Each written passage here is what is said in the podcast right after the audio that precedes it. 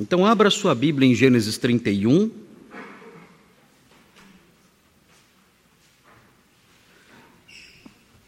Nós estamos estudando os versículos 1 a 16 de Gênesis 31. Hoje, nós estamos aí no meio de um feriado, vários irmãos estão viajando, mas Deus, na Sua bondade, nos trouxe aqui eu até pensei que ia ter bem pouquinha gente hoje aqui, mas estou impressionado, o número de pessoas até que está, está bom. Eu me lembro de carnavais aqui na Redenção em que tinham aí cinco, seis pessoas, bem pouquinho, bem pouquinho mesmo. Ah, isso há muitos anos atrás. Ah, e às vezes até pensava, será que vale a pena né, fazer os cultos no carnaval? Porque todo mundo vai viajar e fica aí sozinho quase, né? Mas nós nunca cancelamos, sempre continuamos fazendo, né? E mesmo, mesmo tendo um número pequenininho assim, muitas vezes, nós continuávamos fazendo os cultos. E Deus sabe os resultados disso ao longo dos anos aí. Ah, mas agora parece que nos últimos tempos, eu acho que eh, os irmãos estão sem dinheiro para viajar, isso é uma bênção, né? Uma bênção, Senhor. Arranca o dinheiro desse povo mesmo, é para que ninguém viaje e venha para a igreja. Né? E acho que Deus está agindo dessa forma aí. E os irmãos têm vindo à igreja, mesmo em feriados prolongados como esse aí, e é, e é bom ver os irmãos sempre aqui. É gostoso estar na igreja, encontrar todo mundo e, e, e ter um tempinho é, gostoso de comunhão. Isso é muito precioso, é muito santa a comunhão com os irmãos. Eu eu acredito que os irmãos, quando o culto acaba, quando o culto acaba, nós uh, tendemos a crer que é, terminou o trabalho naquele domingo na igreja. Então o culto acabou, nós saímos, está tudo terminado.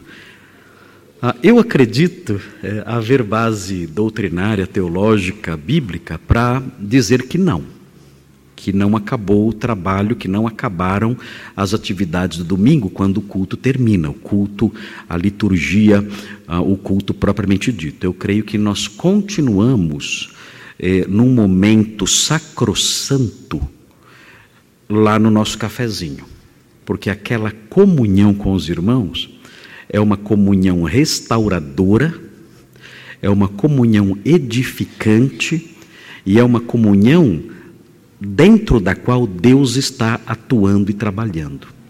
Então eu não sou a favor, eu sei que muitos irmãos não têm jeito, mas eu não sou muito a favor dos irmãos que quando termina o culto já vão embora correndo. Eu sei que muitos moram longe, não tem jeito, pastor, eu não tem como. Acabou o culto, tem que sair correndo, porque meu ônibus tem horário, é tarde, eu tenho muita coisa para fazer na semana e acordar cedinho e tudo mais. E a gente entende isso. Mas o ideal mesmo é que os irmãos terminando o culto, os irmãos não vão embora que os irmãos tenham a consciência de que o ajuntamento dos crentes em si já é um ambiente, um fator de santificação, de crescimento e de comunhão abençoada por Deus. E em vez de saírem, se puderem, ficar, ficar mais tempo, conversando com os irmãos, indo em cada rodinha, perguntando sobre as coisas, como está aquele problema sobre o qual você compartilhou, é, como estão as coisas, enfim, como é que foi a sua semana, e termos ali aquele período de congraçamento, aquele período informal, que faz com que nós conheçamos melhor os nossos irmãos, cresçamos em comunhão com eles e tenhamos, é, muitas vezes, até motivos especiais para orar por eles. É nesses momentos que os irmãos falam, contam seus problemas, abrem seus corações. Isso é muito importante, isso é muito bom. Então, quando eu vejo, mesmo num feriado, os irmãos todos presentes aqui, isso é muito bom. Isso é bom porque não só cultuamos a Deus juntos, mas temos a possibilidade de mantermos esse, esse tempo, esse período de comunhão da qual o Senhor se agrada e comunhão que Ele usa para nos enriquecer, para nos ensinar, para nos abençoar. Muito bem, queridos, vamos então olhar para Gênesis 31. Os irmãos já conhecem bem a história, eu vou ler os versículos 1 a 16. Veja aí o que diz o texto. Gênesis 31, de 1 a 16, fala assim: Então ouvia Jacó os comentários dos filhos de Labão, que diziam: Jacó se apossou de tudo que era de nosso pai, e do que era de nosso pai juntou ele toda esta riqueza. Jacó, por sua vez, reparou que o rosto de Labão não lhe era favorável, como anteriormente. E disse o Senhor a Jacó: Torna a terra de teus pais e a tua parentela, e eu serei contigo. Então Jacó mandou vir Raquel e Lia ao campo para junto do seu rebanho e lhes disse: Vejo que o rosto de vosso pai não me é favorável como anteriormente, porém o Deus de meu pai tem estado comigo. Vós mesmas sabeis que com todo empenho tenho servido a vosso pai, mas vosso pai me tem enganado, e por dez vezes me mudou o salário, porém Deus não lhe permitiu que me fizesse mal nenhum. Se ele dizia, os salpicados serão o teu salário, então todos os rebanhos davam salpicados. E se dizia, os listados serão o teu salário, então os rebanhos todos davam listados. Assim Deus tomou o gado de vosso pai e modeu a mim. Pois chegado o tempo em que o rebanho concebia, levantei os olhos e vi em sonhos que os machos que cobriam as ovelhas eram listados, salpicados e malhados. E o anjo de Deus me disse em sonho: Jacó. Eu respondi: Eis-me aqui. Ele continuou: Levanta agora os olhos e vê que todos os machos que cobrem o rebanho são listados, salpicados e malhados, porque vejo tudo o que Labão te está fazendo. Eu sou o Deus de Betel, onde ungiste uma coluna onde me fizeste um voto. Levanta-te agora, sai desta terra e volta para a terra de tua parentela. Então responderam Raquel e Lia e lhe disseram: Há ainda para nós parte ou herança na casa de nosso pai? Não nos considera ele como estrangeiras? Pois nos vendeu e consumiu tudo o que nos era devido. Porque toda a riqueza que Deus tirou de nosso pai é nossa e de nossos filhos. Agora, pois, faze tudo o que Deus te disse. Esse é o texto que temos estudado, e os irmãos se lembram, nós começamos esse estudo já, acho que há duas semanas, já fizemos duas análises, dois sermões sobre esse texto aqui, e os irmãos devem se lembrar que nós dividimos esse texto, como é nosso costume, para efeito didático, nós dividimos esse texto em três partes. E a primeira parte mostra as motivações de Jacó. Jacó queria fugir da casa de Labão. Labão não deixaria que ele fugisse, a não ser que ele fugisse sozinho, sem a família e sem os rebanhos. Mas ir embora, levando a sua família, suas esposas, seus filhos e os rebanhos dele, Labão não deixaria que isso acontecesse conforme nós aprendemos na sequência da leitura. Então Jacó sabia disso e planejou então fugir. Então nós temos nesse texto todo o planejamento de Jacó para fugir de Labão e voltar para a terra de Canaã, a terra de onde ele saiu, a terra da promessa, a terra dos seus ancestrais. E vemos a aprovação de Deus e até, na verdade, a orientação de Deus nesse sentido.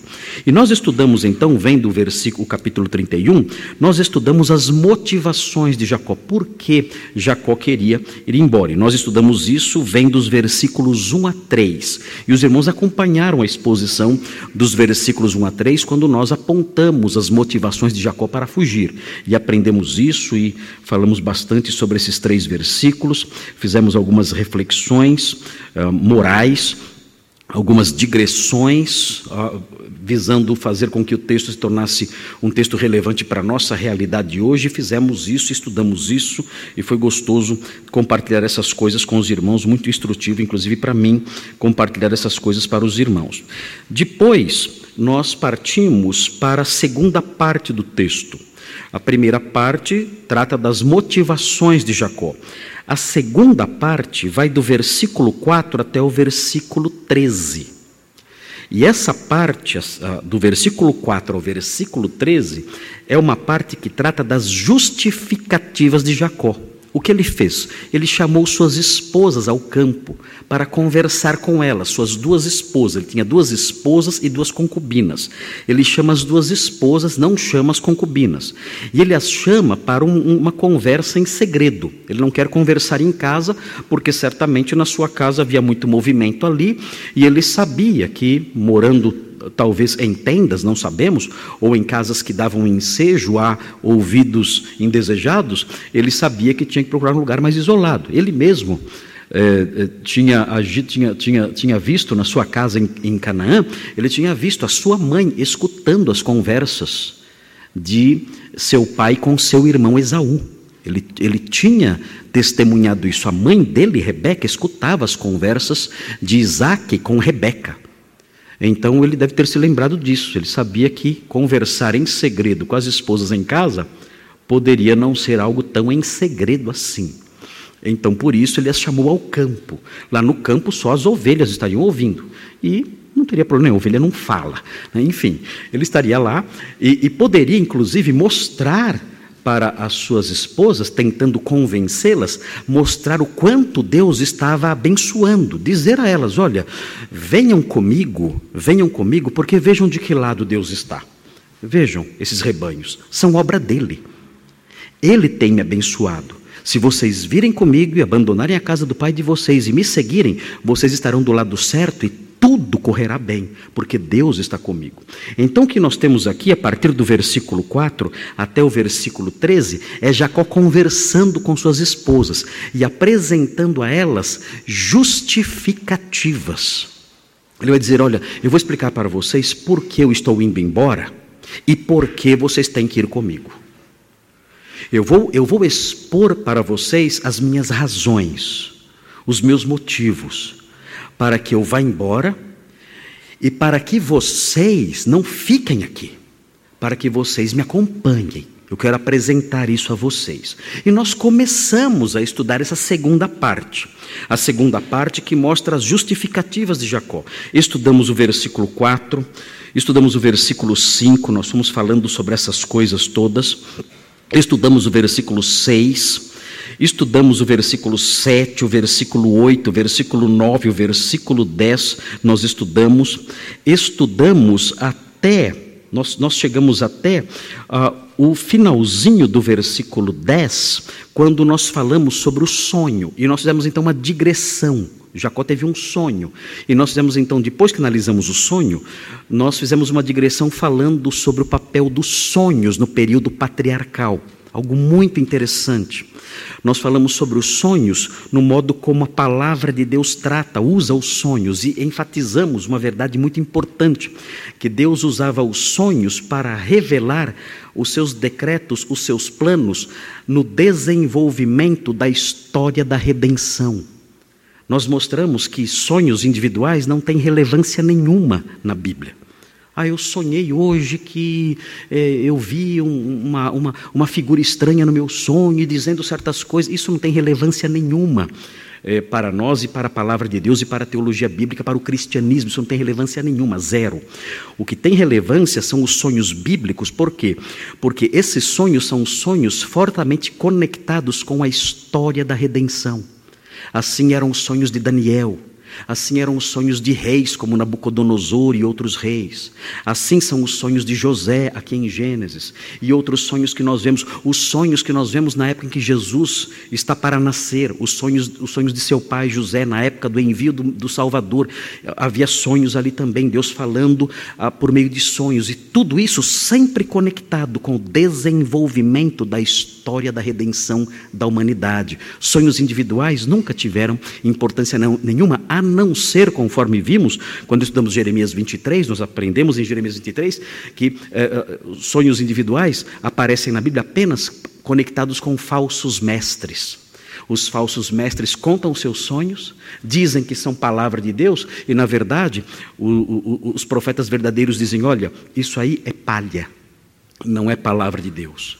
A palavra de Deus é como um martelo que esmiuça a penha. Isso que vocês sonham é palha apenas, não serve para nada. E vimos essas coisas todas e encerramos o nosso estudo na semana passada no versículo 10. Então nós estamos agora, nós estamos agora, os irmãos estão aí me acompanhando, dentro da, do nosso esboço maior, nós estamos ainda vendo as justificativas de Jacó conversando com suas esposas. É a parte maior do trecho. Parece que para convencer as mulheres dá mais trabalho.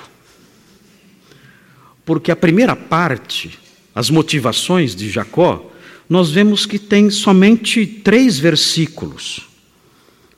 Agora, as justificativas de Jacó para convencer suas esposas, uh, o trecho vai do 4 ao 13. Ou seja, ele falou bastante. Ou seja, maridos, aprendam com a literatura bíblica. Você não vai convencer, sua mulher com um versículo só. Para convencer sua esposa, vai muitos versículos, muitos versículos.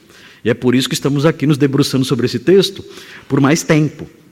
Porque Jacó teve que falar muito, e explicar muito, e dizer e apresentar as suas razões. Ele foi muito razoável no que ele apresentou, a fim de que elas no final dessem uma resposta. A resposta delas vem. Se os irmãos olharem aí no próprio texto, nós temos uma divisão dizendo, eh, no versículos 14 a 16, temos aí a resposta das mulheres, e nós colocamos um nome nisso: a aprovação obtida por Jacó. As suas esposas aprovaram.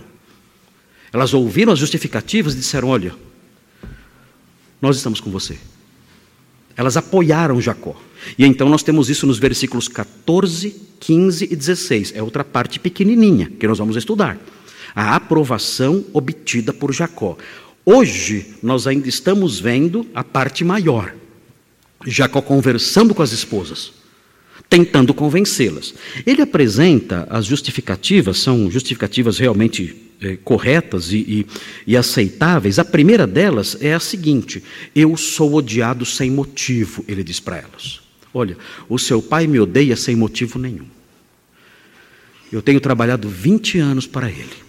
Eu nunca o enganei. Nunca. Eu nunca dei prejuízo para o seu pai. Nunca. O pai de vocês não pode dizer isto aqui a meu respeito, porque qualquer prejuízo que havia no campo, eu assumia. Se um animal era roubado, eu pagava. Se um animal era destroçado pelas feras, eu assumia o risco. Eu nunca peguei uma, uma ovelha dele e comi. Eu nunca comi um animal dele, nunca. Eu sempre paguei por qualquer prejuízo. Eu passava a noite em claro. Eu passava a noite em claro. Eu havia frio, calor de dia, geada de noite, e eu trabalhando ali 20 anos. Eu trabalhei e sempre ali firmemente, honestamente pelo seu pai. E o seu pai me odeia, e ele me odeia sem motivo. Essa é a primeira justificativa dele que aparece nos versículos 4 a 6. A segunda justificativa, nós que nós estamos ainda estudamos, estudando é a seguinte: eu sou vítima de desonestidade. O seu pai me engana. O seu pai faz um acordo comigo e não cumpre. O seu pai fala assim: olha, é, os, seu, os, seus rebanhos agora serão salpicados, os seus, os seus salários agora serão, serão as ovelhas salpicadas, os animais salpicados. E aí, quando começam a nascer salpicados, o seu pai muda o salário e fala: não, não serão mais os salpicados, agora serão os malhados. Ele não tem palavra, ele me engana, ele não é leal nos contratos que ele faz comigo, nos acordos que ele faz comigo, ele não é leal, ele me engana, ele não tem palavra. Vejam, além dele me odiar sem motivo, ele é desleal, eu não posso confiar na palavra dele. Ele faz um acordo comigo, ele quebra. Ele já quebrou o acordo comigo dez vezes. Eu não posso confiar nele, não tem jeito. Eu só não estou na miséria, eu só não estou sem nada diante de tantos acordos quebrados, porque Deus tem me protegido. Porque quando ele fala assim, olha, agora os seus rebanhos serão salpicados, então todos começam a nascer salpicados porque Deus abençoa. Aí ele vê, ele vem e muda. E quando ele muda e fala, agora serão os malhados que serão seus, Deus vem e faz nascer só os malhados. Então, se não fosse a ação de Deus, eu estaria na miséria agora, junto com vocês. Vocês comigo na miséria. Porque se dependesse do pai de vocês, meu Deus, eu não teria nada porque ele não é fiel aos acordos, ele é desonesto, ele é um enganador, o pai de vocês. E elas estão ouvindo isso, elas estão escutando isso. Ele está apresentando justificativas reais, são fatos que ele apresenta. E elas estão formando ali a sua opinião. No final, Jacó vai apresentar mais um motivo que veremos hoje. E elas então ouvirão isso também e darão sua resposta, conforme nós veremos no versículo 14. Mas vejam aí, irmãos, nós já estudamos então esses versículos todos. Chegamos ao versículo 10 e encerramos. E agora vamos ver os versículos 11, 12 e 13. São os versículos que veremos agora. Dentro dessa parte maior, as justificativas de Jacó. Estamos vendo isso. Ele está dizendo que o seu pai o tem, o pai, o seu sogro, né, pai delas, tem sido um homem enganador, enganado. E ele diz isso e termina nos versículos 11 e 12 reafirmando isso. Ele fala no, no versículo 11: E o anjo de Deus me disse em sonho. Jacó, eu respondi: Eis-me aqui. Aqui, Jacó continua contando o seu sonho, conforme ele já, ele já começou a falar no versículo 10. E ele diz que durante esse sonho, em que ele vê os rebanhos todos cobrindo as ovelhas e todos eles sendo listados, salpicados e malhados, ele diz agora que ele ouviu uma voz nesse sonho. O anjo falou com ele. E o anjo do Senhor disse: Jacó. Eu respondi: Eis-me aqui, que é a forma tradicional como alguém na Bíblia responde a Deus quando Deus chama. Ele fala: Eis-me aqui, estou pronto, estou ouvindo, é esse o significado. Eu estou aqui, estou pronto, estou ouvindo, estou atento, pode falar. E então vem o versículo 12, que é uma repetição do versículo 10. Nessa repetição, nós temos apenas uma diferençazinha no finzinho, que é uma diferençazinha de alto valor doutrinário e teológico. Vejam o que diz, diz assim o 12, ele continuou: Levanta agora os olhos e vê. Aí vem a repetição do versículo 10 praticamente. Vê que todos os machos que cobrem o rebanho são listados, salpicados e malhados, ele diz. É essa repetição. Jacó está mostrando para suas esposas que Deus está do seu lado. Ele está dizendo: olha, os, os rebanhos têm nascido salpicados e malhados para que os acordos que seu pai tem feito comigo me favoreçam. Porque o acordo é esse. Os acordos são assim. O seu pai fala: olha, você vai trabalhar e, como salário, você vai receber os salpicados. E aí, os rebanhos começam a dar salpicados. Veja, quem está fazendo isso? Esse sonho mostra quem está fazendo isso. Esse sonho mostra, Deus falando aqui, esse sonho mostra que quem está fazendo isso, quem está mexendo na genética dos rebanhos, é Deus. Ou seja, eu estou enriquecendo porque Deus está abençoando. Fiquem atentas para esse fato. Vocês devem ficar comigo porque Deus está me abençoando. Se vocês ficarem aqui, vocês não vão desfrutar dessas bênçãos, nem vocês, nem seus filhos. Então vejam com clareza isso: o Senhor está do meu lado. E ele então diz isso no versículo 12, repetindo, dizendo mais uma vez o que é, o versículo 10 já havia dito. Só que no finalzinho existe uma afirmação importante. O texto diz assim: Porque vejo tudo o que Labão te está fazendo. É interessante, porque na Bíblia, quando a Bíblia fala sobre o anjo do Senhor, nós temos aqui muitas vezes, o que acontece muitas vezes quando isso acontece, quando essa expressão acontece, é uma identificação desse anjo do Senhor com o próprio Senhor. Quando geralmente a Bíblia fala um anjo do Senhor, quando fala isso, um anjo, um pronome indefinido, geralmente a referência é a um ser celestial que não é divino. É um ser angélico apenas. Mas quando na Bíblia aparece a expressão o anjo do Senhor, geralmente esse anjo é identificado com a divindade. Ah, e a ideia presente não é tanto de um ser angélico, mas de um ser que é imanente, é um ser que se aproxima. Então, o que nós temos aqui, a rigor, olhando para o modo como a expressão anjo do Senhor é usada na Bíblia, o que nós temos aqui a rigor é o próprio Deus falando. É o próprio Deus apontando para Jacó: veja o que eu estou fazendo. Eu vejo tudo que Labão está fazendo com você, e por causa disso, eu tenho feito interferências na genética dos, dos, rebanhos.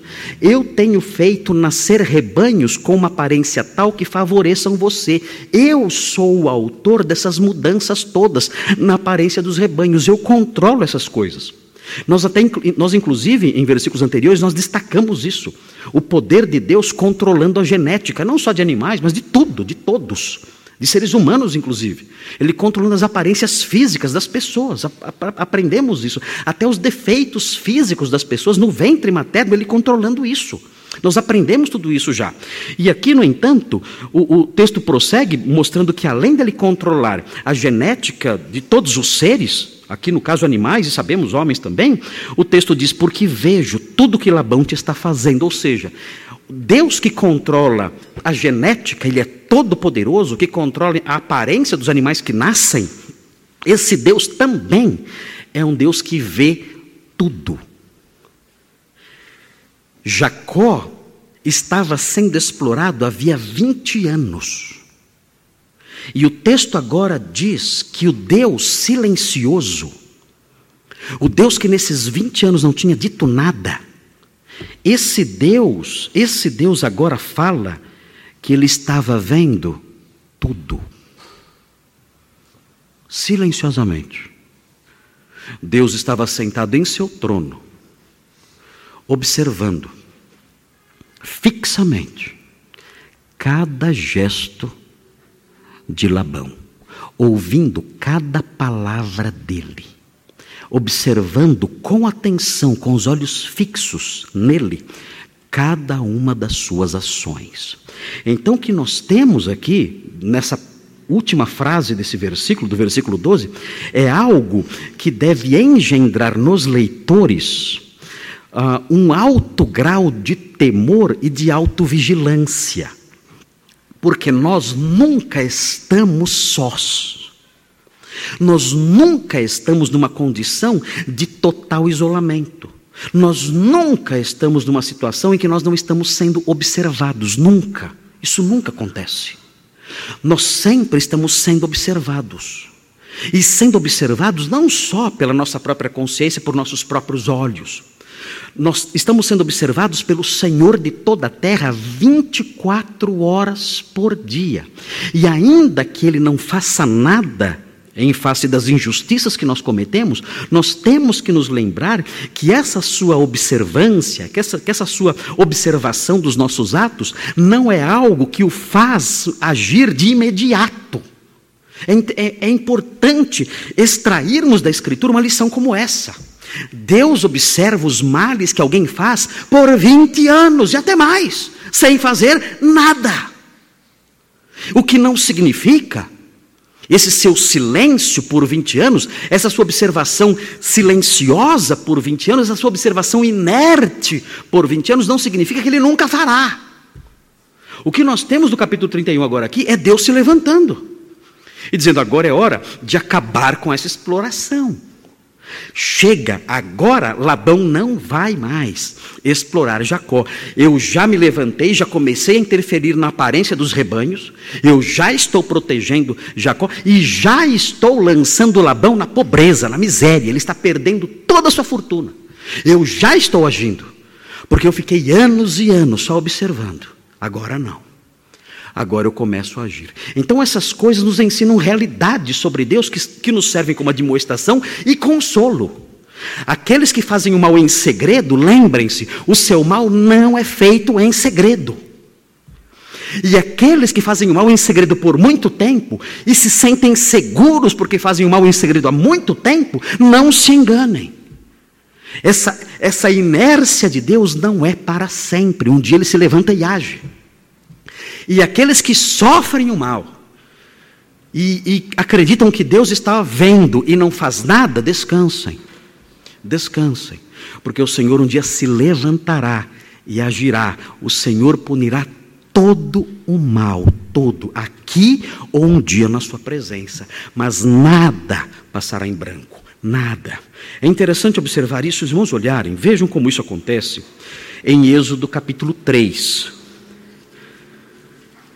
É muito, é muito rica a teologia de Gênesis. A teologia de Gênesis é, é, muito instrutiva e nós temos que beber dela para que a nossa conduta seja uma conduta mais santificada. Quando eu sei que alguém me observando o tempo todo, isso determina o meu comportamento. Deus está vendo tudo que eu faço. Deus se assenta ao meu lado enquanto eu assisto televisão. Ele se senta ao meu lado, ele assiste comigo. Ele me assiste enquanto eu assisto. Ele me vê. Ele vê o que eu estou vendo. Ele lê o que eu estou lendo. Ele ouve as minhas conversas. Ele está presente na sua casa. Ele está presente na sua cozinha, no seu quarto, na sua sala. Ele está ali. Ele é um hóspede silencioso, presente ali, andando ali, circulando ali, no meio do seu povo, no meio de tudo, vendo tudo, com os olhos fixamente voltados para tudo que você faz. E, e o que é mais é, aterrador é perceber, quando, no, a partir de outros textos, que ele não vê somente as nossas mãos. Ele não vê somente os nossos olhos, nossos pés, os movimentos corporais que fazemos, as palavras que dizemos, não. Ele também vê os movimentos do nosso pensamento. Ele vê isso também. Ele conhece os propósitos do nosso coração, os intuitos do nosso coração. Ele, ele avalia tudo. Ele é o juiz de todas as coisas. E ele avalia tudo com verdade. Não são percepções vagas, não. Ele conhece intensamente tudo. E isso determina o meu modo de viver. Isso determina se eu vou ser santo só aqui, em meio aos irmãos, ou se eu vou ser santo quando estou sozinho, no meu quarto, na minha casa. Vejam o que ele diz em Êxodo 3. Vejam, Êxodo 3, versículo 7. Disse ainda o Senhor: Certamente vi a aflição do meu povo que está no Egito. Queridos, os que conhecem a história bíblica aqui, quanto tempo durou a aflição do povo de Deus no Egito? Quem sabe? Quanto? 400, cerca de 400 anos. E durante quatro, meus irmãos, você tem ideia do que é 400 anos? 400 anos. Deus ficou durante 400 anos. Assim, ó. As pessoas brincam comigo, falam que eu faço muito isso. Ficou assim. Deus ficou assim, 400 anos. Olhando, olhando, observando. O texto diz: Eu vi a aflição do meu povo que está no Egito e ouvi o seu clamor por causa dos seus exatores. 400 anos vendo e ouvindo. Ali.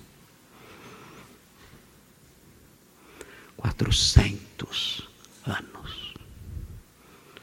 No final disso, ele fez o quê? Se levantou. Agora eu vou agir de conformidade com o que eu vi e de conformidade com o que eu ouvi. Mas só agora, agora. Chegou a hora de agir. Agora é o momento que eu vou agir. Depois de 400 anos. Vejam, vejam o que diz, é interessante também observar o Salmo 11. Nós aprendemos com essas coisas, nós vamos nos enriquecendo com isso, sabendo: ah, Senhor, o Senhor não está vendo o que eu estou passando na minha casa, o Senhor não está vendo o que estão fazendo comigo no meu trabalho, porque eu sou crente. O Senhor não está vendo a injustiça que eu estou sofrendo porque eu sou fiel ao Senhor? Ele está vendo. E por que não age? Ele pode talvez querer agir só daqui 400 anos. Não sei. E se ele agir daqui 400 anos, ele é sábio, justo e bom. Ele é sábio, justo. Gerações e gerações morreram debaixo da opressão dos egípcios, e ele só ouvindo e vendo. Ele age quando ele quer, mas um dia ele age. Vejam o que diz, é interessante isso, Salmo 11, 4. Eu olho essas coisas e, eu, eu, e isso é, é, é, é tem um valor gigantesco para a minha vida individual, pessoal, devocional, porque engendra no meu coração uma visão de Deus extremamente uh, saudável no que diz respeito ao cuidado que eu devo ter na minha conduta. O texto diz assim: O Senhor Salmo 11, 4. Está no seu santo templo, falando aqui sobre a sua habitação celeste. Ele está lá no seu santo templo. Nos céus tem o Senhor o seu trono. Aqui no paralelismo eh, que aparece aqui, ele define o templo como céu. O céu, no céu tem o Senhor o seu trono. E vejam, os seus olhos estão atentos, as suas pálpebras sondam os filhos dos homens. Não dá um medinho isso aqui? Não dá um medinho? É para dar. É para dar. Isso aqui foi escrito, o salmista escreveu isso para nos alertar, para engendrar em nós temor. O Senhor está vendo tudo o que fazemos. Vire as páginas da Bíblia, veja, veja, veja o texto de Provérbios. Provérbios no capítulo 15, versículo 3. É essa teologia de uma onipresença silenciosa. É uma onipresença silenciosa, mas ativa, atenta. Deus não está presente só presente, vagando pelo espaço que temos aí, não. Ele está presente observando. É uma onipresença atenta. É uma onipresença observadora, ele vê tudo. Vejam o que diz Provérbios 15, 3. Os olhos do Senhor estão em todo lugar. Todo lugar. Ele está nos vendo agora. Ele está nos vendo agora. Os olhos do Senhor estão em todo lugar, contemplando os maus e os bons. Vejam esse verbo, contemplando. Como é que eu contemplo algo? É uma visão atenta, é uma visão fixada, é uma visão demorada. Deus me contempla o tempo todo, Ele está me contemplando, olhando para mim. Queridos, isso é muito forte. E isso impacta o nosso, a nossa conduta, o nosso procedimento. Ele não está olhando vagamente por aquela multidão, aquela massa de pessoas no mundo, não. Ele está contemplando cada indivíduo. Ele para e olha e contempla você. Ele contempla você 24 horas por dia. Senhor, me ajuda. O Senhor vê os meus atos, todos eles. E o Senhor vê os movimentos do meu coração. Nada escapa ao Senhor. Tenha misericórdia de mim, me ajuda a ter consciência disso para que eu viva uma vida que te agrade. Para que o seu rosto que me contempla não seja, não seja um rosto que se enrijece quando olho as minhas ações. Não seja um rosto que se enrijece com olhar de reprovação quando vê o que eu faço. Tem misericórdia de mim. Eu não vivo sozinho. Eu não tenho vida secreta, porque o Senhor vê tudo, tudo, tudo que eu faço, o tempo todo, 24 horas por dia. Quando nós chegamos no Novo Testamento, nós temos uma, uma afirmação adicional. Vejam Hebreus 4. Geralmente esse texto de Hebreus ele é mal compreendido. Hoje nós vamos corrigir aqui a compreensão errada desse texto. Vejam Hebreus 4, versículos 12 e 13, muito importante, Hebreus 4, 12 e 13, ver um, o significado exato disso. É um texto conhecido, 4, 12 fala assim: Porque a palavra de Deus é viva e eficaz. Um, geralmente as pessoas entendem que esse texto fala sobre a Bíblia, as Escrituras. Não é. Esse texto não está falando, não fala sobre as Escrituras. Quando esse texto diz a palavra de Deus é viva e eficaz e mais cortante do que qualquer espada de dois gumes, e penetra até o ponto de dividir alma e espírito, juntas e medulas, e é apta para discernir os pensamentos e propósitos do coração, esse texto não está falando das Escrituras. O assunto dessa passagem não tem nada que ver com bibliologia. É claro que a palavra de Deus é viva, é claro que a, que, a, que a, Bíblia é um livro dinâmico, que expõe nossas falhas, que nos desafia, que nos corrige, que nos admoesta. É claro, é claro que isso é verdade. Mas esse versículo não é o versículo que serve de base para essa verdade. Esse versículo ensina outra coisa. A palavra de Deus dita aqui, a palavra de Deus referida aqui, é a palavra pronunciada por Deus no enunciado de suas sentenças. Vou repetir. A palavra de Deus referida aqui é a palavra de Deus que ele enuncia em suas sentenças como juiz.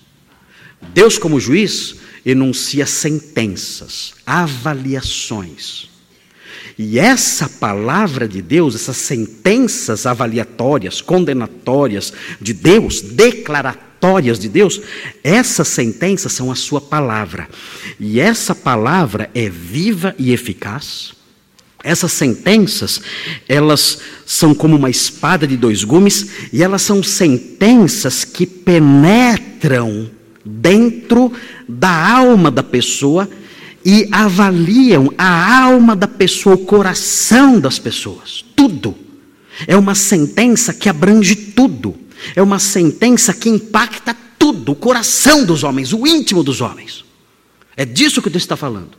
De uma palavra de sentença de Deus. E vejam, quando essa palavra será enunciada, o texto diz assim: E não há criatura Pensem nisso, há uma sentença, há uma sentença que será pronunciada e essa sentença é como uma espada que vai fundo no coração das pessoas, avaliando tudo, envolvendo tudo. E o texto prossegue: não há criatura que não seja manifesta na sua presença. Quando ele enuncia sua sentença, essa, é, é, é, essa sentença abrange todos. Todas as pessoas serão um dia alvos dessa sentença. Não há criatura que não seja manifesta na sua presença, pelo contrário, todas as coisas estão descobertas e patentes aos olhos daquele a quem temos de prestar contas. O texto é um texto que quer engendrar temor. O texto diz assim: vejam, prestem atenção, crentes. Crentes a quem a carta aos Hebreus é dirigida. Lembrem-se do seguinte: o Senhor é um juiz. E esse juiz um dia abrirá a sua boca. E ele abrirá a sua boca para enunciar suas sentenças. E essas sentenças são sentenças que englobam tudo que somos. São sentenças que, ao serem enunciadas e preparadas, elas vasculham os nossos próprios corações, vasculham tudo. E não há nada, nada que ele deixe de ver. Nada.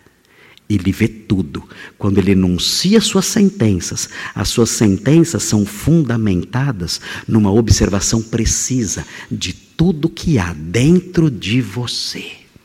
E um dia você comparecerá diante dele e prestará contas em face disso tudo que ele vê em você. E você olha para isso e diz: Meu Deus, Pode ser que eu tenha uma vida tranquila aqui neste mundo, fazendo mal. Mas um dia, Deus que vê tudo e vasculha tudo, um dia eu estarei diante desse Deus que tudo vê.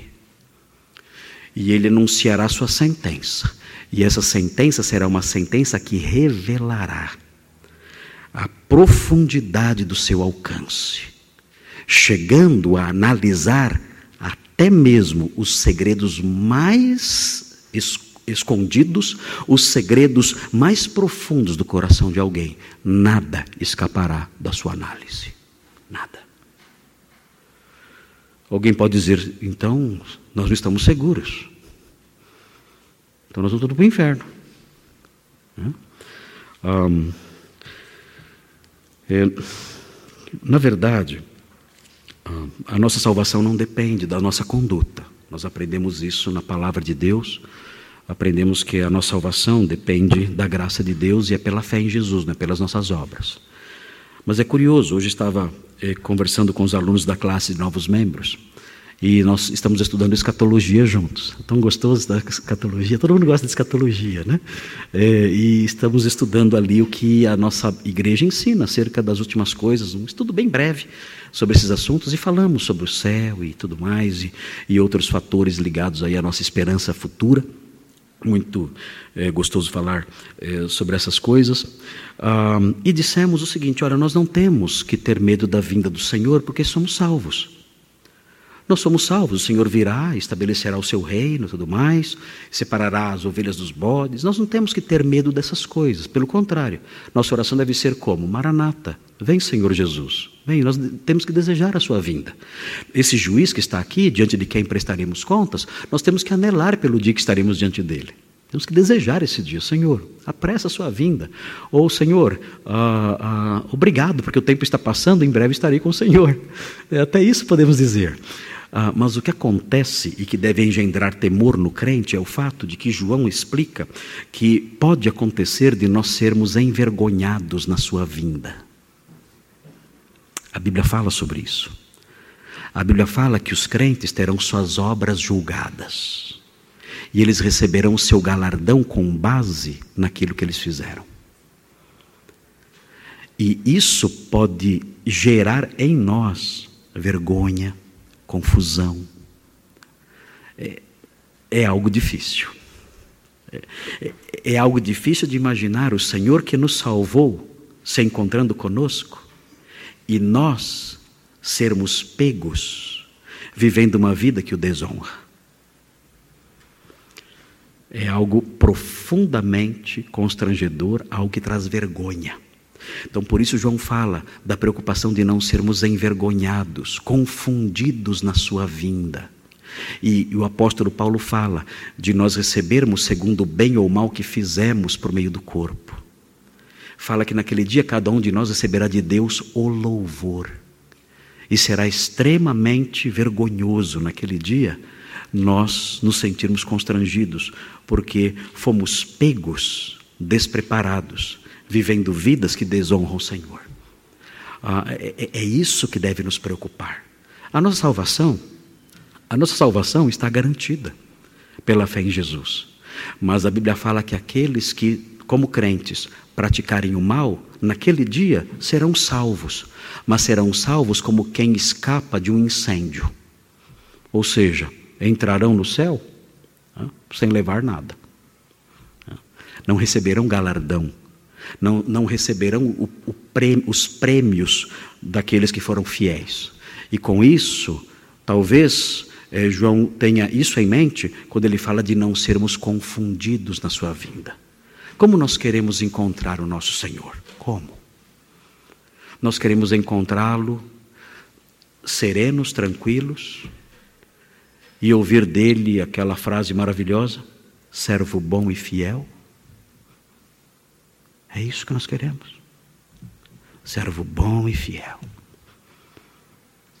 Você combateu o bom combate. Você, você acabou a carreira. Acabou. Que maravilhosa carreira. Você guardou a fé. Você realizou o seu trabalho. Eu lhe dei dons e você não os enterrou. Você os usou no meu reino. Você não envergonhou o meu nome. O meu nome não foi blasfemado por causa da sua conduta entre os incrédulos. Isso não aconteceu. Você trabalhou para a expansão do meu reino, para a minha glória. Você cu cuidou das minhas ovelhinhas. Você as socorreu, você as consolou, você as ajudou, você as amparou, você ajudou a buscar as que estavam perdidas e desviadas. Você trabalhou para o meu reino. Você apoiou a minha causa. Você me honrou com a sua conduta, servo bom e fiel. Você completou a sua carreira, você guardou a fé. Você, você merece, você merece o galardão celeste. As suas obras são de ouro, são de prata, são de pedras preciosas, não são de feno e palha. Servo bom e fiel, entra para a alegria, para a festa do seu Senhor. É isso que nós queremos ouvir. A Bíblia fala que todos nós estaremos um dia na Sua presença e Ele avaliará tudo o que fizemos, as nossas obras. As obras que Ele está vendo agora neste momento. O que ele dirá naquele dia aos crentes que não foram fiéis? Nós não sabemos. O que ele dirá? Servo mau e infiel? Não sei. O que ele dirá? Olha, você só me envergonhou. Eu salvei você. Você é um homem salvo, mas eu não tenho nada para você. Eu não tenho nenhum galardão para você. Você me desonrou. Você não andou de acordo com, a, com o grau de dignidade com que eu revesti você. Você não fez isso. As suas obras foram más. As suas obras não se harmonizaram com, com aquilo que eu fiz por você, com aquilo que eu transformei você. Eu transformei você em meu filho. E as suas obras não se harmonizaram com isso. Vergonha, vergonha, vergonha. É isso que ouviremos? O autor de Hebreus nos alerta. O autor de Hebreus diz: Deus tudo vê. E um dia nós, os crentes, estaremos na Sua presença. Não para sermos salvos, mas para recebermos, segundo bem ou mal que tivermos feito. E o texto de Gênesis nos ajuda a lembrar disso. O Senhor tudo vê. O Senhor viu Labão. E o Senhor nos vê também. Muito bem. O trecho prossegue e chegamos no último versículo dessa divisão.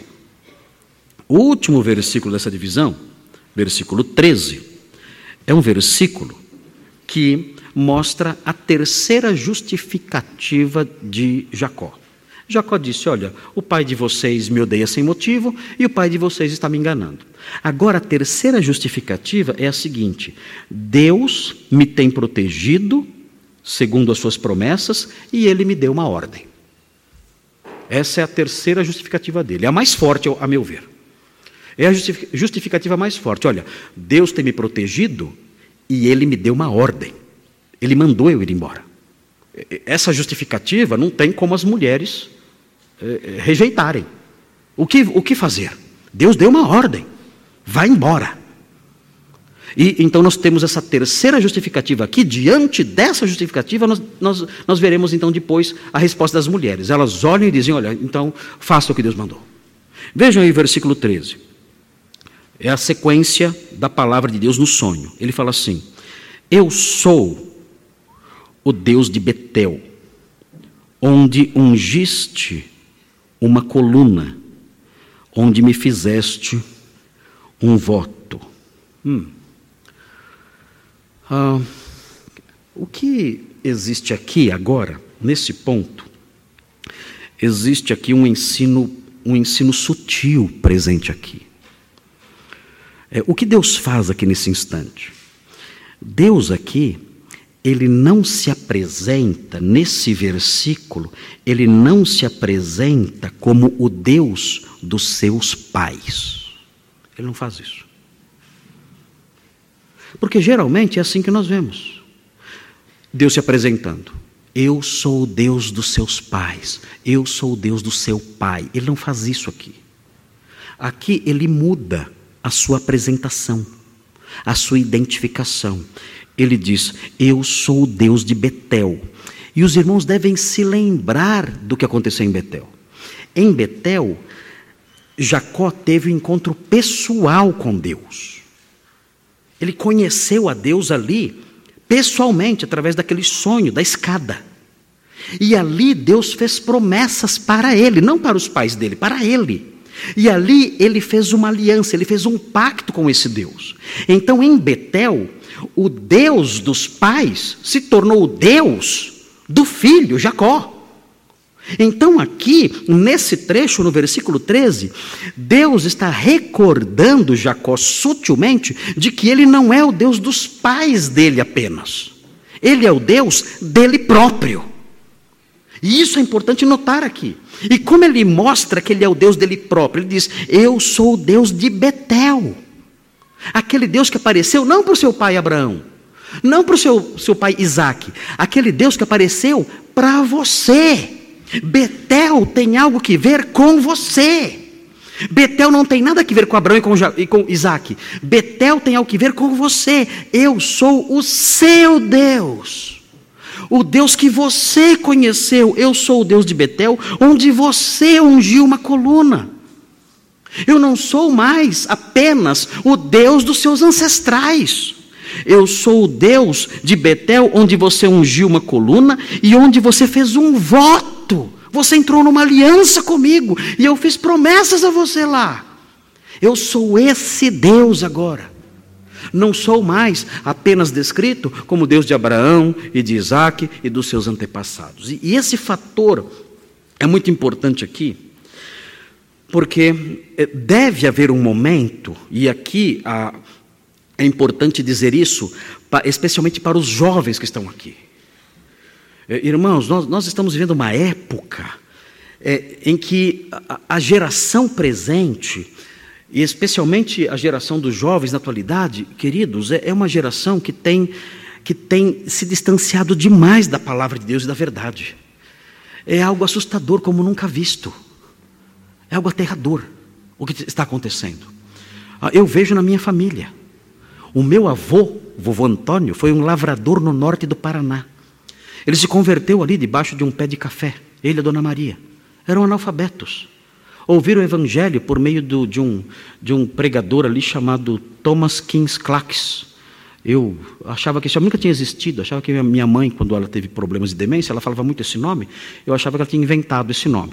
Depois eu fui para 1 de maio uh, e preguei algumas igrejas ali na região do norte do Paraná, e eu mencionei, eu perguntei, existiu algum pastor aqui no passado chamado Thomas Kings Clarks? Eles disseram, o quê? Thomas Kings Clarks? É o nome de um acampamento que tem aqui. Acampamento? Tem um acampamento aqui de jovens que tem esse nome acampamento Thomas Kings Clarks. Né? Foi esse homem que batizou minha mãe. O quê? Sério? E eh, contaram as histórias todas da época e tudo mais, e, e, e a, as misérias todas daqueles dias. E foi muito interessante estar lá. Meu avô, nessa época, ouviu o Evangelho. Muitos problemas, geadas terríveis destruindo as lavouras.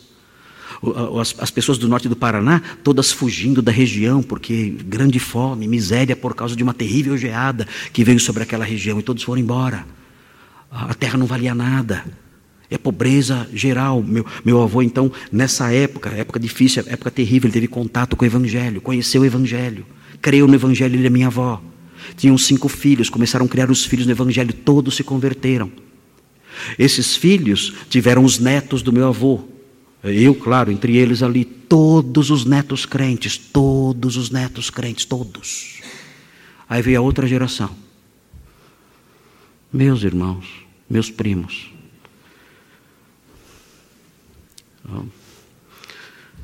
Triste ver os filhos dos meus primos.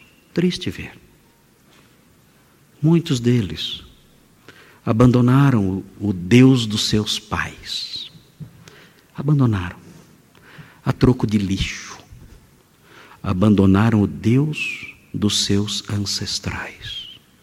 Não permaneceram nos caminhos dos seus ancestrais.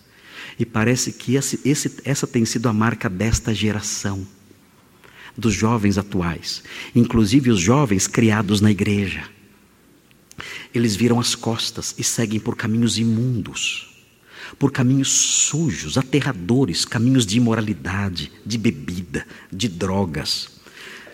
Caminhos que envolvem zombaria, zombando da verdade, zombando do evangelho, zombando da palavra de Deus, zombando da fé dos seus pais.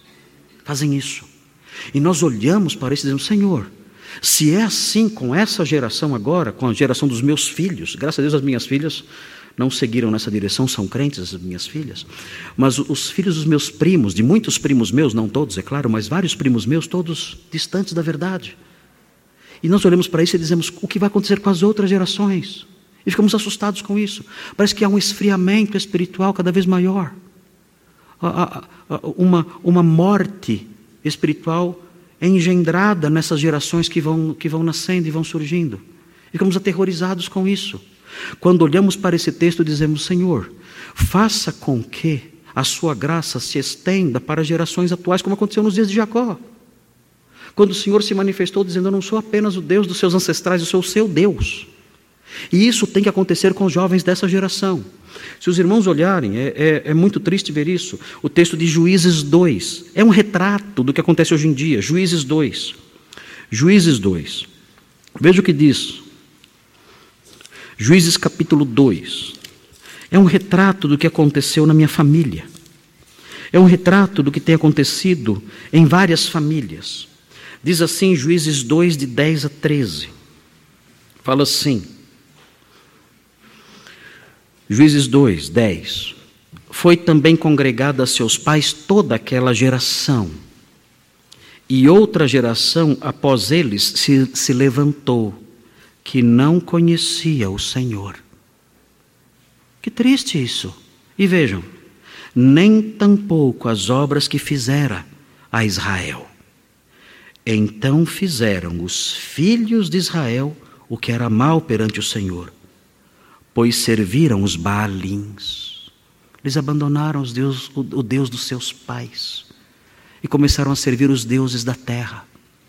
E prosseguem, e prossegue o texto dizendo: Deixaram o Senhor, Deus de seus pais, que os tirara da terra do Egito, e foram-se após outros deuses, dentre os deuses das gentes que havia ao redor deles, e os adoraram, e provocaram o Senhor a ira, porquanto deixaram o Senhor e serviram a Baal e a Astarote. Que triste, filhos de crentes, filhos de crentes, viraram as costas para o Deus de seus pais e passaram a servir os Baalins, os deuses imundos, sujos, imorais, assassinos da terra, e fizeram isso. Isso tem acontecido com as nossas gerações aqui, na atualidade filhos abandonando o Deus de seus pais. É, o Deus verdadeiro é o Deus de seus pais, não é o Deus deles.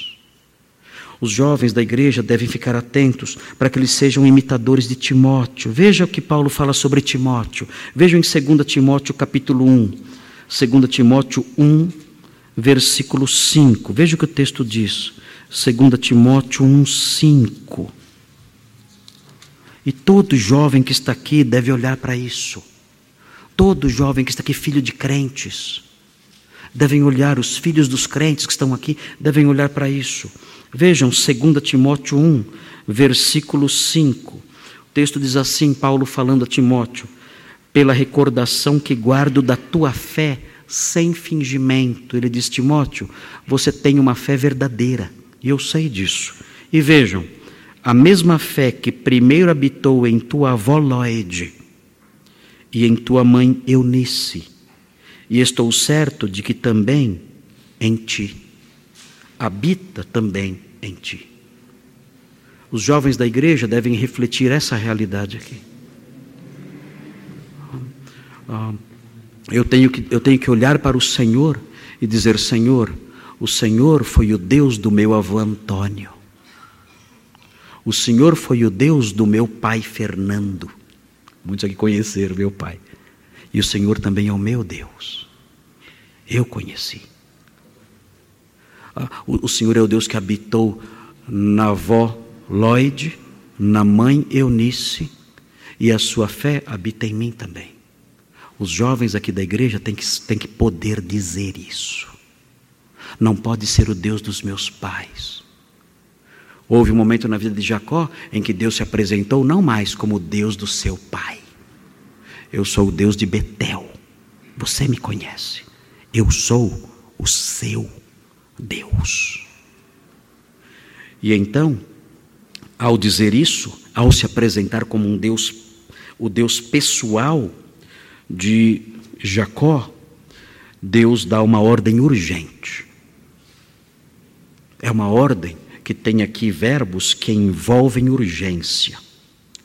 Ah, o texto o texto diz no versículo 13 e, é, e, são, e os verbos aparecem aqui, são três verbos que envolvem urgência. Diz assim: levanta-te agora, é urgente. Sai desta terra, é agora, já, e volta para a terra da tua parentela. É urgente, é já, é agora. Você não pode esperar. Levante-se já e vá. E é isso que Jacó disse para suas esposas: a ordem que eu tenho de Deus, do meu Deus, que não é somente o Deus dos meus antepassados, é o meu Deus. Eu recebi dele uma ordem urgente. Eu tenho que cumpri-la agora. Ele apresentou isso às suas esposas e as suas esposas darão a sua resposta. Diante dessas coisas que temos falado, eu mencionei aqui a preocupação que os jovens da igreja devem ter. Os jovens da igreja devem se lembrar dessa realidade terrível, que é um fenômeno assustador do abandono do Deus verdadeiro pelas gerações seguintes, pelas gerações subsequentes. Os jovens aqui da igreja devem olhar para isso com cuidado, dizer: Senhor, me ajuda. Eu quero, eu quero ser servo do Deus dos meus pais desde que, claro, seus pais sejam crentes. Eu quero ser assim, eu quero, eu quero estar atento para isso.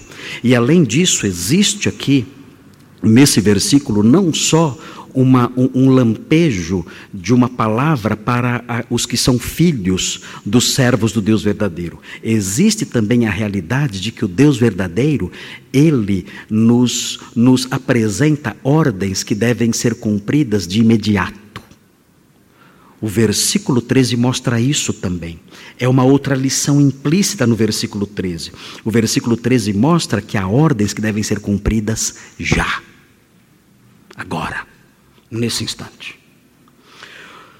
É, é um exercício da memória tentar descobrir ou, ou lembrar quais são as ordens que Deus dá ao seu povo e que são ordens urgentes. Hoje, Deus deu uma ordem urgente a Jacó, mas ele tem ordens urgentes para o seu povo hoje também. E para isso, para é, avaliarmos quais são essas ordens urgentes que ele dá ao seu povo hoje, nós temos que usar a nossa lembrança, a nossa memória. Quais são as ordens que Deus hoje dá ao seu povo e que requerem uma obediência, uma resposta urgente. Aqui ele diz: Levanta-te agora, sai desta terra, volta para a terra tua parentela. Parece que é um Deus impaciente. Ele quer que obedeça essa obedeçamos, que Jacó obedecesse essa ordem agora, já, imediatamente. Com isso aprendemos de Deus essas coisas. O Senhor muitas vezes é assim. Ele quer que obedeçamos algumas ordens já, agora. Quais? Bem, nós poderíamos vasculhar a Bíblia e tentar descobrir ordens que são urgentes de Deus hoje, agora, para obedecermos já. E isso demandaria bastante tempo. Mas, quando eu estava estudando esse versículo, uma delas me veio à mente, que é uma ordem urgente que é dirigida aos crentes de hoje, inclusive. E essa ordem, e eu vou encerrar com ela aqui, essa ordem está presente em Apocalipse no capítulo 3. Há outras, há outras. Mas essa ordem urgente, que deve ser obedecida depressa, está em Apocalipse, no capítulo 3.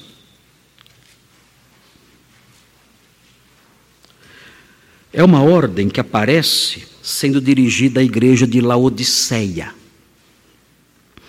A igreja de Laodiceia, o texto diz que era uma igreja que não era fria e nem quente.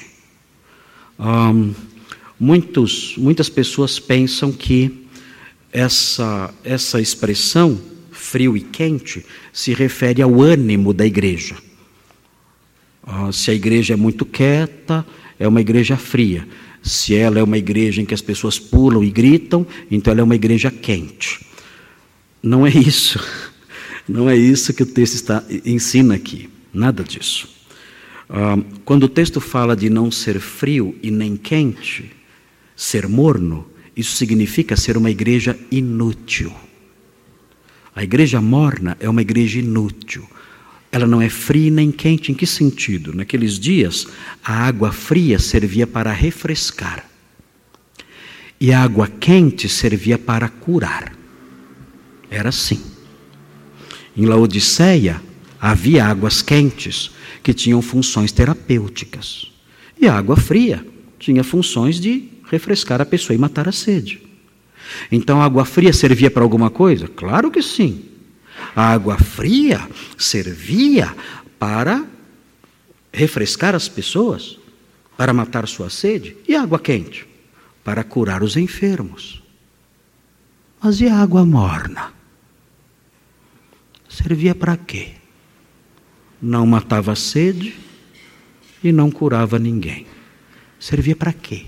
água morna. Nada. Sabe para que a água morna servia? Para provocar vômito. Jesus então fala: Você é uma água morna. Por causa disso eu vou vomitar. E vou vomitar você. Porque você é uma igreja que não presta para nada. Você é uma igreja que não traz refrigério para ninguém. E você é uma igreja que não traz cura para ninguém. Você é uma igreja que não presta para nada. Nada. É uma igreja inútil. E, ele, e pior, e pior, ele segue dizendo uh, no versículo 17 que além deles serem mornos, inúteis, vejam o que eles são. Ele fala assim: Pois dizes, estou rico e abastado, e não preciso de coisa alguma e nem sabes que tu és infeliz, sim, miserável, pobre, cego e nu. Além de vocês não prestarem para nada, vocês se acham os maiorais. Vocês não prestam para nada e acham que vocês são a nata. Vocês acham que vocês são os melhores, que vocês são o topo do evangelicalismo moderno. E vocês não prestam para nada e não são nada.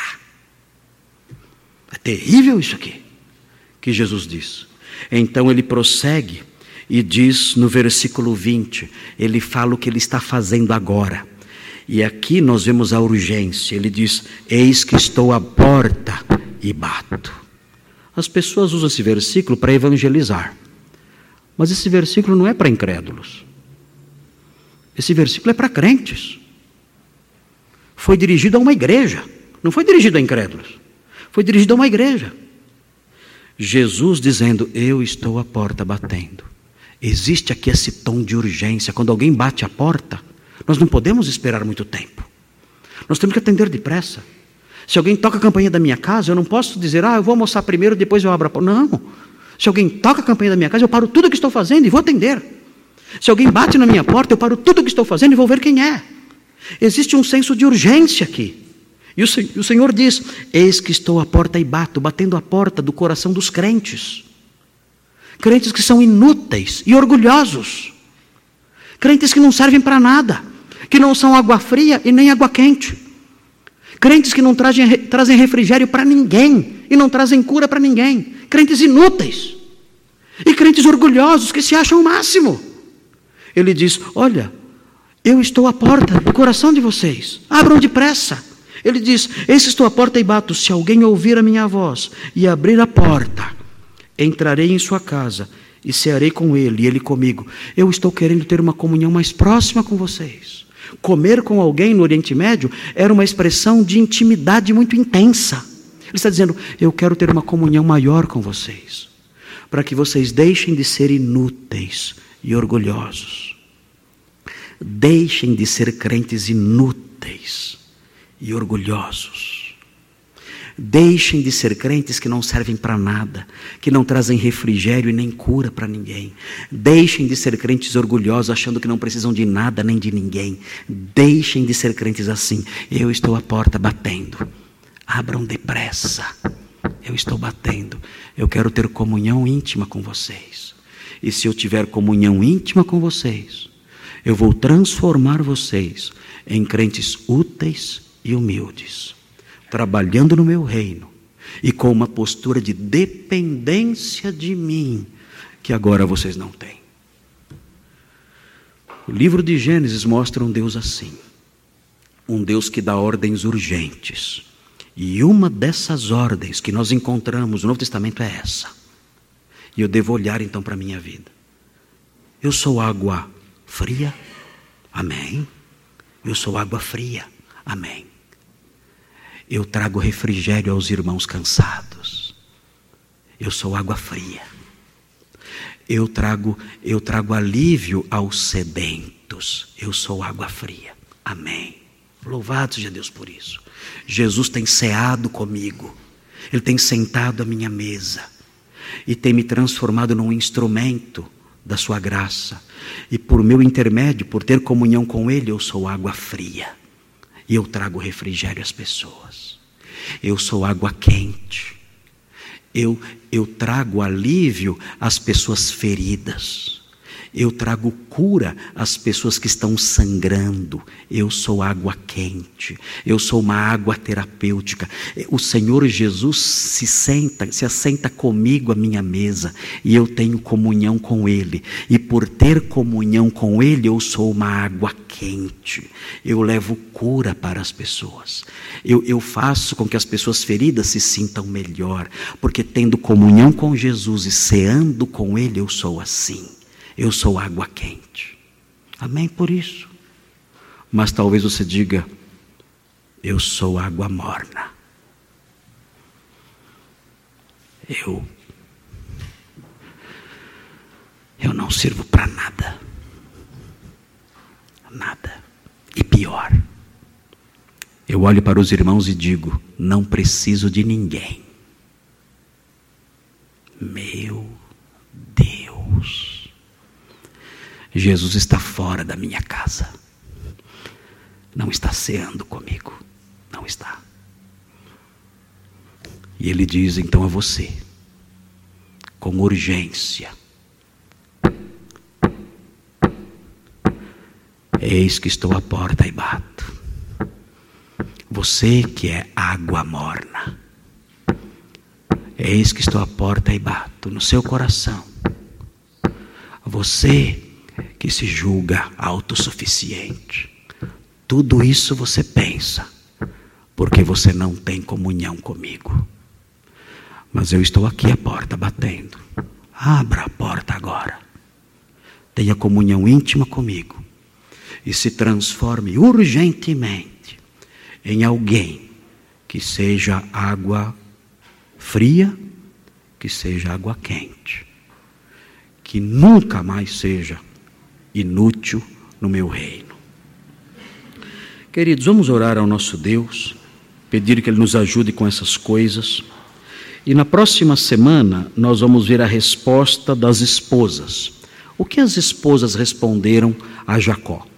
Qual foi a resposta delas? Nós vamos aprender na próxima semana o que Lia e Raquel responderam a Jacó. Desta vez unidas, brigaram a vida inteira. Brigaram a vida toda. Agora aqui estão juntas, amiguinhas. Falou que elas iam ficar ricas. Né? Opa, dá a mão aqui, estamos junto. Estamos junto agora. E elas então eh, dão uma resposta positiva e nós vemos então a sequência né, da história da redenção. Jacó vai voltar para a sua terra. Que momento importante este. Vai voltar para a sua terra. E lá na sua terra, a nação começará a crescer. A nação começará a crescer. Devagarinho, a princípio, ainda pequena, será levada para o Egito. E lá se multiplicará, e se multiplicará, se tornará uma grande nação. Grande nação. Mas aí já estaremos no livro do Êxodo, em 2094. Estaremos lá. E aí vamos estudar o livro do Êxodo. Vamos orar pedindo a Deus que nos abençoe e consolide essas coisas no nosso coração. Senhor Deus, o livro de Gênesis tem tantas lições preciosas. E aprendemos hoje nesse livro que o Senhor tudo vê. Ajuda-nos, ó Deus, a termos consciência disso e andarmos em temor. Santo Deus, aprendemos também que o Deus verdadeiro é um Deus que visita as gerações. E nós temos visto a Deus gerações atuais abandonando o Deus de seus pais. Ajuda, ó Deus, para que em nossa igreja, em nossa época, os jovens que conheceram a verdade possam se voltar para o Deus de seus pais, possam servi-lo e que eles possam ter essa experiência de Jacó, de tal modo que o Deus dos seus ancestrais seja também o seu Deus. Ó Deus, aprendemos também no finalzinho desse trecho, aprendemos que o Senhor muitas vezes apresenta ordens urgentes. Como aquela ordem que o Senhor deu a Jacó para que ele saísse depressa daquela terra e voltasse depressa para Canaã. E aprendemos que há outras ordens urgentes do Senhor. E lembramos dessa ordem do Senhor que está batendo a nossa porta pedindo, ordenando que abramos a porta do coração, para que não sejamos inúteis e orgulhosos, mas sim sejamos servos úteis no seu reino. Ajuda-nos, ó Deus, a entender essas coisas, a conhecer mais e mais o Senhor, que se apresenta dessa forma e que essas lições todas tenham uma resposta positiva na nossa conduta, no nosso comportamento. Nós pedimos essas bênçãos, agradecemos por esse trecho de Gênesis e o fazemos em nome de Jesus. Amém.